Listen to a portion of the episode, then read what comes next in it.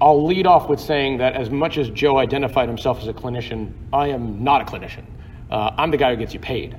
Uh, so hopefully that works out. Um, I want to start by asking you, show of hands, since again we talked about sort of the types of people who can and should do this work, broadly known as community paramedicine. How many of you will do pretty much what you need to do to take care of your patients? Show of hands. How many of you feel that insurance companies do the same thing? Okay, so you guys are what I call good people. Uh, and so my job is to get you paid. so the conversations that have happened in this room so far this morning uh, really touch on what I think are some really tremendous takeaways. And I, I, know I want to make sure I'll leave time for Q&A for Joe. It's a, a really remarkable uh, deep dive. Um, but in the several years that I've been working on the data side of this business to translate what you do into the language of those who will ultimately pay for it um, and accomplish things like moving from reimbursement, for example, which means payback for something that you've expended, right? I'm going to reimburse you for the drink you bought me or the coffee you, you, you bought me, and I'm going to instead compensate you for a job well done because, you know, face it, that's what we're talking about here, right? We're going out, we're taking care of people, we're having positive outcomes, we want to get paid. Ultimately, it comes down to the question of proof. And that really is what I think Joe touched on several times today. And he touched on, again, some of these areas that are really important towards not only sustainability, but growth of these programs.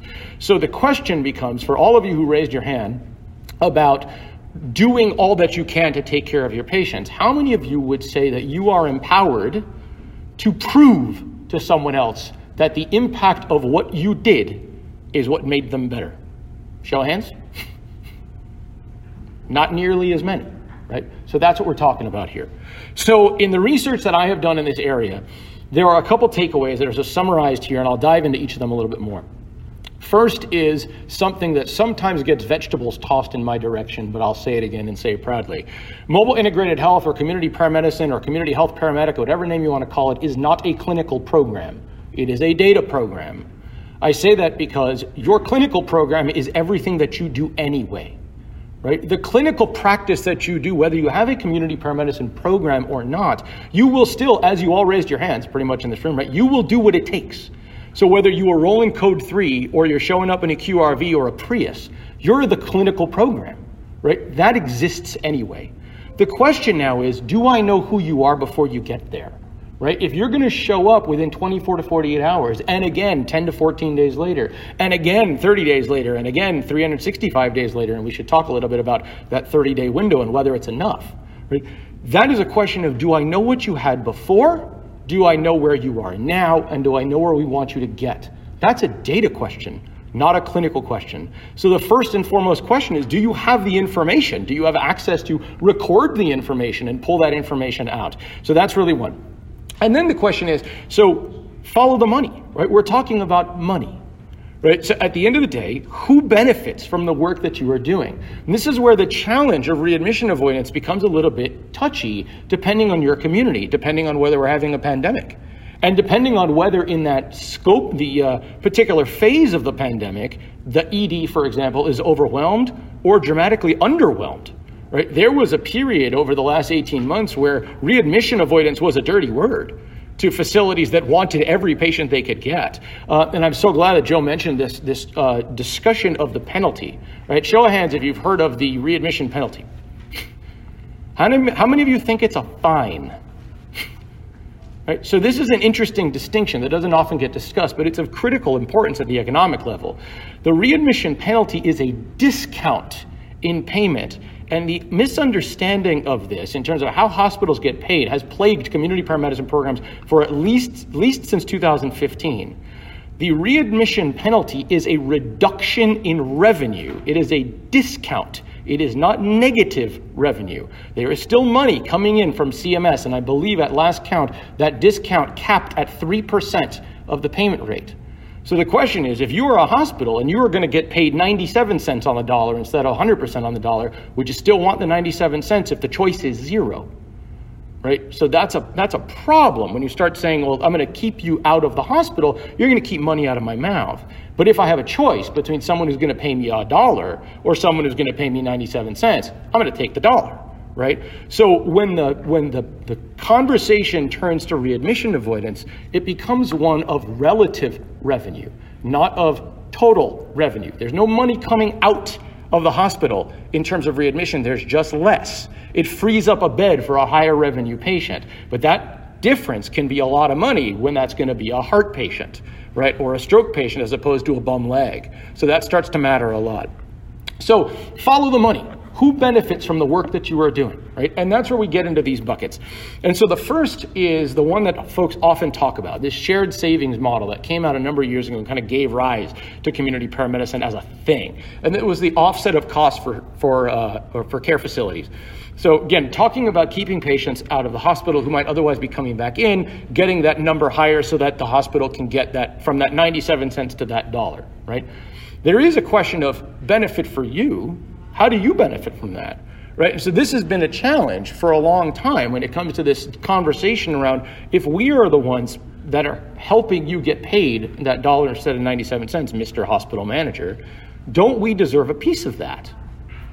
Seems like a pretty logical conversation, right? Well, that was where the shared savings model came from. But again, the shared savings model is a data driven program. In fact, when it was originally conceived, it was a three year straight line cost average on a given patient. But in order to be able to measure that, you have to have the data on what that patient cost the system over three years. And A, not a lot of places have that. But even of the ones who did, what is the impact on your operation? Right? So, what is the contribution that you have done to be able to say, this is how we kept these patients out. And if you do keep the patient at home, which benefits the care facility, doesn't that cause you the problem of not getting paid? Because today we get paid to transport, right? So if we don't get paid, not only are we helping somebody else make more money, we're actually taking money out of our mouths. Right, so this becomes the disjoint. So looking at the cost offsets means that you have to be able to say, based on what we have done for you, you are making more money. We need a piece of that. And here was the effort, and here was the cost. And here, if you are going to talk about reimbursement anywhere, here is the cost of our gasoline and our time because ambulances don't get powered by smiles and coffee, right? Although sometimes it might seem that way, right? So in a tax funded environment, it's a little bit different because there may be a base underneath you. But if you're a private service, for example, what is the amount of effort that you are putting into getting somebody their money? And therefore, what's your pro rata share of that? Right? Again, data driven program, but goes directly to the amount of money you should be getting paid. Now, the second one has to do with those high risk patients. So, show of hands, how many of you enjoy going out on a call, particularly for someone, for example, with a substance use disorder, and then finding out once you woke them up that they don't want you to go anywhere near them? Ever happen? You get paid on those calls? That's a problem, right? So, so this is one of those untapped areas. I actually refer to it as community paramedicine 3.0, where community paramedicine 1.0 were those evident, those programs that showed this could be done, right? That, that this was safe. Everyone, when you think about sort of the, the big programs that get talked about a lot, Pittsburgh, one that comes up a lot, certainly some in Texas, in, in California, and Reno, and so on. Um, community paramedicine 2.0 sought to measure the impact. Right? So you start to get into these conversations on what have we actually done, very much like Joe was talking about. 3.0 focuses on what I refer to as the chronically acute. Right? So these are people who are going to come through your system a lot, but oftentimes they look like emergency calls, and then you wake them up, and now they're now they don't want you to touch them anymore. So that uncompensated care rate is extremely expensive. It's so expensive; it's about three billion dollars across the country now for the industry. So ask yourself, and if you haven't already asked yourself, what portion of that three billion dollars should you be getting? right? Because that's money that is going out that you are spending in terms of real time, real expense, liability, gas, equipment, right? Which is all coming out of your per mile cost adjusted rate, but you're not getting any of that if you're uncompensated for this particular call. So when you start talking about proactive approaches, and we'll get to in a minute, uh, a significant portion of the sustainability of these programs comes down to, at the very least, not losing money doing it, right? Making money is a separate thing. We're going to get to that in buckets three and four. But in number two is try not to get hosed in the process, right? Because at the end of the day, if you're losing money, sustainability is going to be an issue. If you're not making money, but you're even keeled, you're doing that service, right? Again, going back to you guys being nice people, Right? You're not in this industry because it's the most lucrative. There are definitely easier ways to make a buck, right? Yes, I would agree. Um, you know, it's, it's always straightforward, never confusing, and there's never questions of pay equity or anything like that. So, to the degree that you can at least be on an even keel, but have that ability to go home knowing you did a job well done, that's great. Let's get you there. So, that's number two. Reduce those uncompensated care. And there are significant ways of doing that, particularly by partnering in relationships, right? As Joe mentioned. So, when we talk about referrals, this is an interesting one because, again, so much of the conversation comes down to patients being referred to you, right? We get a call from someone that says, Can you take care of my patient? And then you have to eat that cost, right? One way or another, because you get back into buckets number one and number two. Take this patient because they're a high risk patient. They're going to be very expensive for me. So I'm going to offshoot, I'm going to offload that cost onto you, and it's going to reduce my burden. When was the last time you went back to someone and said, but you get paid for every one of these people who comes through your program, so you should be paying me for that referral? Anyone get paid to refer patients into other programs?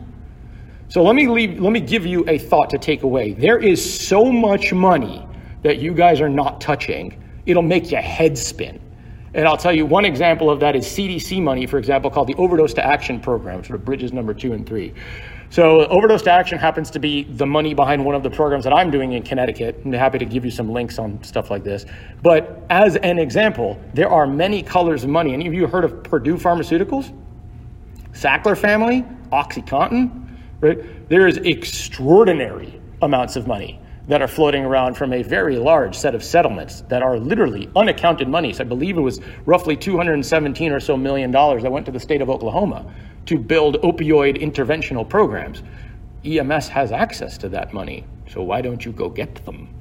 Right? And instead of talking about how CMS can plug that hole, look for other colors of money. For pro patients that go into the clinics that we're talking about, right? These rehab clinics, the uh, residential facilities, halfway houses, again, not powered by coffee and smiles. There is money behind those. They're just not the same money that you go after right? So they're not necessarily CMS, or if they are CMS, they're not CMS ambulance funds, but it doesn't mean that there aren't plenty of monies there. There are billions of dollars to solve these problems. You just need to find them. So looking at what you're doing, are you referring souls into a program that gets paid for every one of those souls? Well, if you're doing that, they get paid. Why don't you get a piece of it? Right? And it's not a kickback right? They're not saying, pay us if you bring this patient, we will give you some money.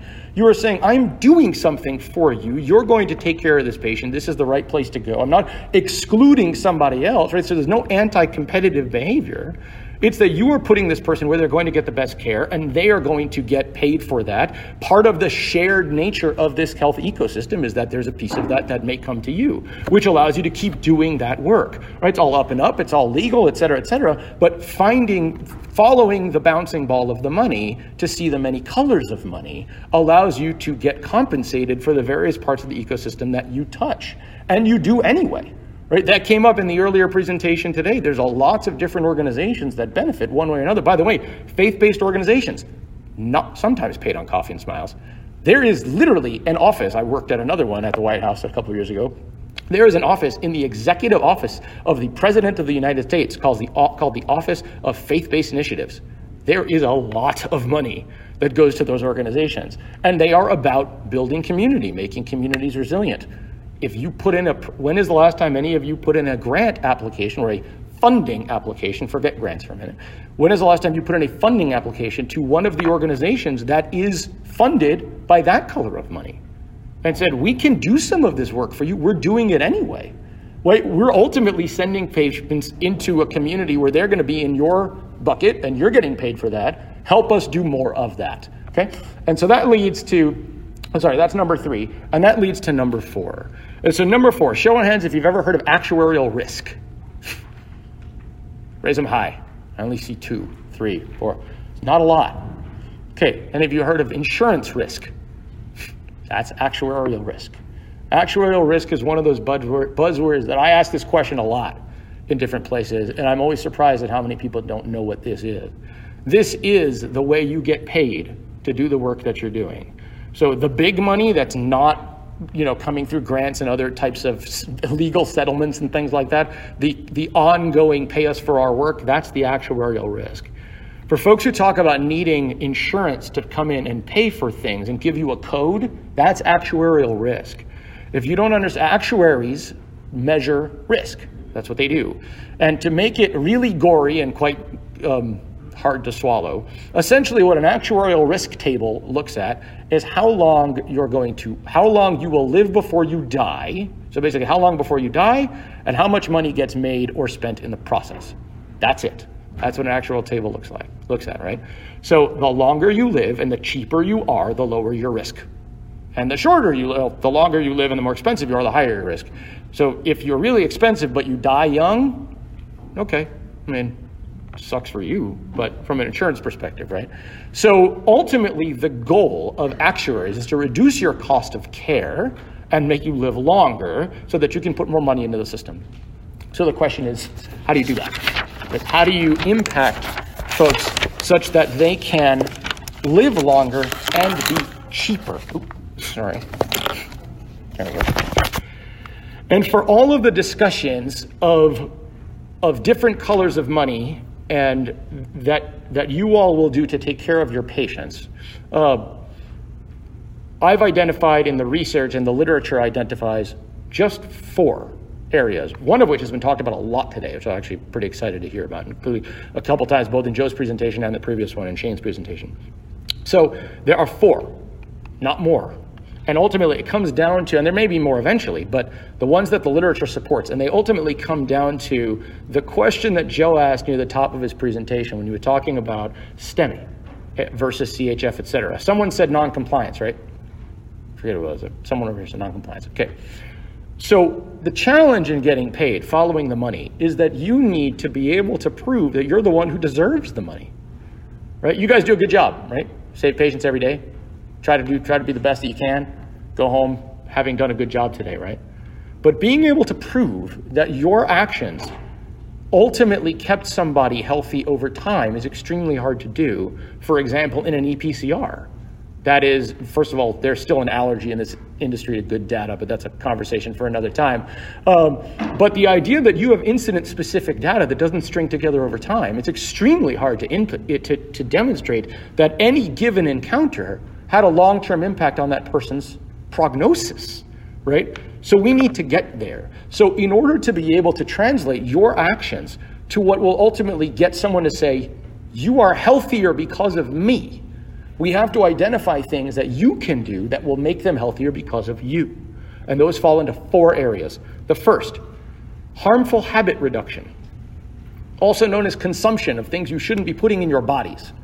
Right? So when we talk about things like the chronically acute, right, these go by many names, from opioids and opiates to amphetamines to um, bleach for curing COVID. I mean, I don't know. So, you know, buy Tide Pods, take a pick, bath salts. Really, who came up with that idea? So, um, reducing harmful habits, reducing consumption of tobacco and alcohol, right? the the fact is, in fact, I, I, don't have it in here, but I, I can happy to show anyone afterwards. Uh, there is a compelling graph that one can show uh, that is in a published peer-reviewed journal of the relative risk associated with reduction in tobacco consumption. Right. So if you can show that someone came into your program with chronic emphysema and six packs a day. I actually have a friend of mine who died of this, and he was smoking with. I didn't even know you could blow your eyebrows off because you're smoking with the oxygen tank. That's the craziest thing I ever heard. So I mean, he would do it. This was one of the smartest people I knew. And I love the guy. He was a family friend since I was a child. And he'd walk outside onto his porch with his oxygen tank and light up. And I, I didn't understand it. Um, okay. So if you can show that you get this person from six packs a day to two packs a day, money rains down on your head. If you can do the same thing with drug with consumption of other harmful narcotics, opioids, etc., they're extraordinarily risky and extremely expensive. But can you prove that your actions of following up, being proactive, can do that? And they can. And I'll give you an example in the interest of, of my friend Joe and his stories. I'll give you an example of one. Um, Arivaca Fire Department in southern Arizona uh, was the, one of the first places that, that brought this case to me, and it was really telling. They are about six miles from the Mexican border. A lot of undocumented folks work there, a lot of cash payments at warehouses and things like that. And so they would talk about how the fact that every Friday, folks would get paid in cash, right? Every Saturday, they knew where to find the patients. Go what actually, oftentimes it was right outside the bar. I don't think they even made it there. Right? But the point is, if you know that you that folks are going to be in a particular part of town, if you know that they get paid in cash and so there's a risk, then you can be there. Right? And if you can be there and your action being there on Friday afternoon kept that person off the sauce, then you can show that your actions helped and got you paid. So harmful habit reduction. The second is med reconciliation and adherence. And med- medication non-adherence is unbelievably expensive. Um, yeah, almost done. Got two bullet points. Thanks. Sorry. Clearly, I talk too much. Everyone knows this. Um, and if you didn't already know it, now you know it. So, medication reconciliation and the ability to say, did I keep you on the appropriate medications? Did I keep you from being from either taking the wrong meds at the wrong time of day, or, by the way, if you started out your program 20% compliant with your meds. And then by the end of 30, 60, 90, 180, 365 days, you are now compliant with 80% of those meds. Money rains down on your head. Think about all of the risks that you offset, right? If you keep somebody from being syncopal when they don't otherwise need to, right? And so all the costs that come from that. So if you can measure that impact, you can show how you deserve a piece of that. And it goes directly to the actions you're doing. The third one, and this is the bingo that's come up a couple times today. Um, so those first two are, are very data driven. Um, the third and fourth are more intuitive and human and also can be measured in a very compelling way, but less so in charting and more so in what you've actually done. Um, malnutrition reduction, food security, right? Turns out there's a whole lot of people who call for help because they're hungry, right? Or they're eating the wrong things. And the funny thing is, if you get them the right food, they stop calling. Uh, one of the programs that I had the privilege of working with, the Alameda Fire Department in Alameda, California. Uh, and their numbers orbited around a 75% reduction in readmission within 30 days. Some of their most telling stories were folks who literally, in fact, one in particular, a woman who was bedridden and visually impaired, qualified for food stamps, and was chronically malnourished. And they were trying to figure out how does that make any sense? She qualifies for it. Turns out in California, because we're brilliant, we do everything right. Um, you have to have an ID to get the food stamps, but you have to go to the DMV to get the ID. And because she was bedridden and visually impaired, she couldn't get to the DMV, so she kept staying hungry every time she got discharged home. So the CP team took her to the DMV, got her the ID, and she called once in the following year for something completely ordinary. She'd fallen and hurt her leg or something. And so she went from calling literally several times a day to calling once in a year because they got her the food. That's a direct intervention that you can do that will save money, make people healthier, and at the end of the day, there are resources that get paid to give people food, right? So they are getting people in their in their ecosystem that you now have some claim to their ecosystem. The following, and this is what I'll end on as a very emotional piece, but one of the most directly impactful economically loneliness reduction. Research out of the United Kingdom at the London School of Economics, and by the way, I'm happy to give you guys all the citations on this if you want to read the paper, found in British pound sterling a three pound return on investment for every one pound spent reducing loneliness. A three to one ROI just by giving someone a friend. It turns out there are startup companies raising millions of dollars. One called Papa, another one's called Honor. Like they're all they're doing is literally assigning in fact, college kids largely, as a part time job to people who live by themselves and whose health deteriorates, as all of you know, because of the fact that they don't have someone to come and talk to them about the grandkids who either can't, because of COVID, for example, or won't come see them. And having a friend to check in on them has a direct economic benefit. So if you are literally going into places where you're going out anyway and spending three hours, what is the economic impact of that work that you are doing anyway, right? Because you're good people. And it turns out if you can translate that work into actuarial risk, not only do you get to be good people, but so do the insurance companies because they're going to be more than happy to pay you for keeping that person healthier than they otherwise would have been and less expensive than they would have been simply because you went and lent an ear. And speaking of lending an ear, thank you guys for letting me jabber on here.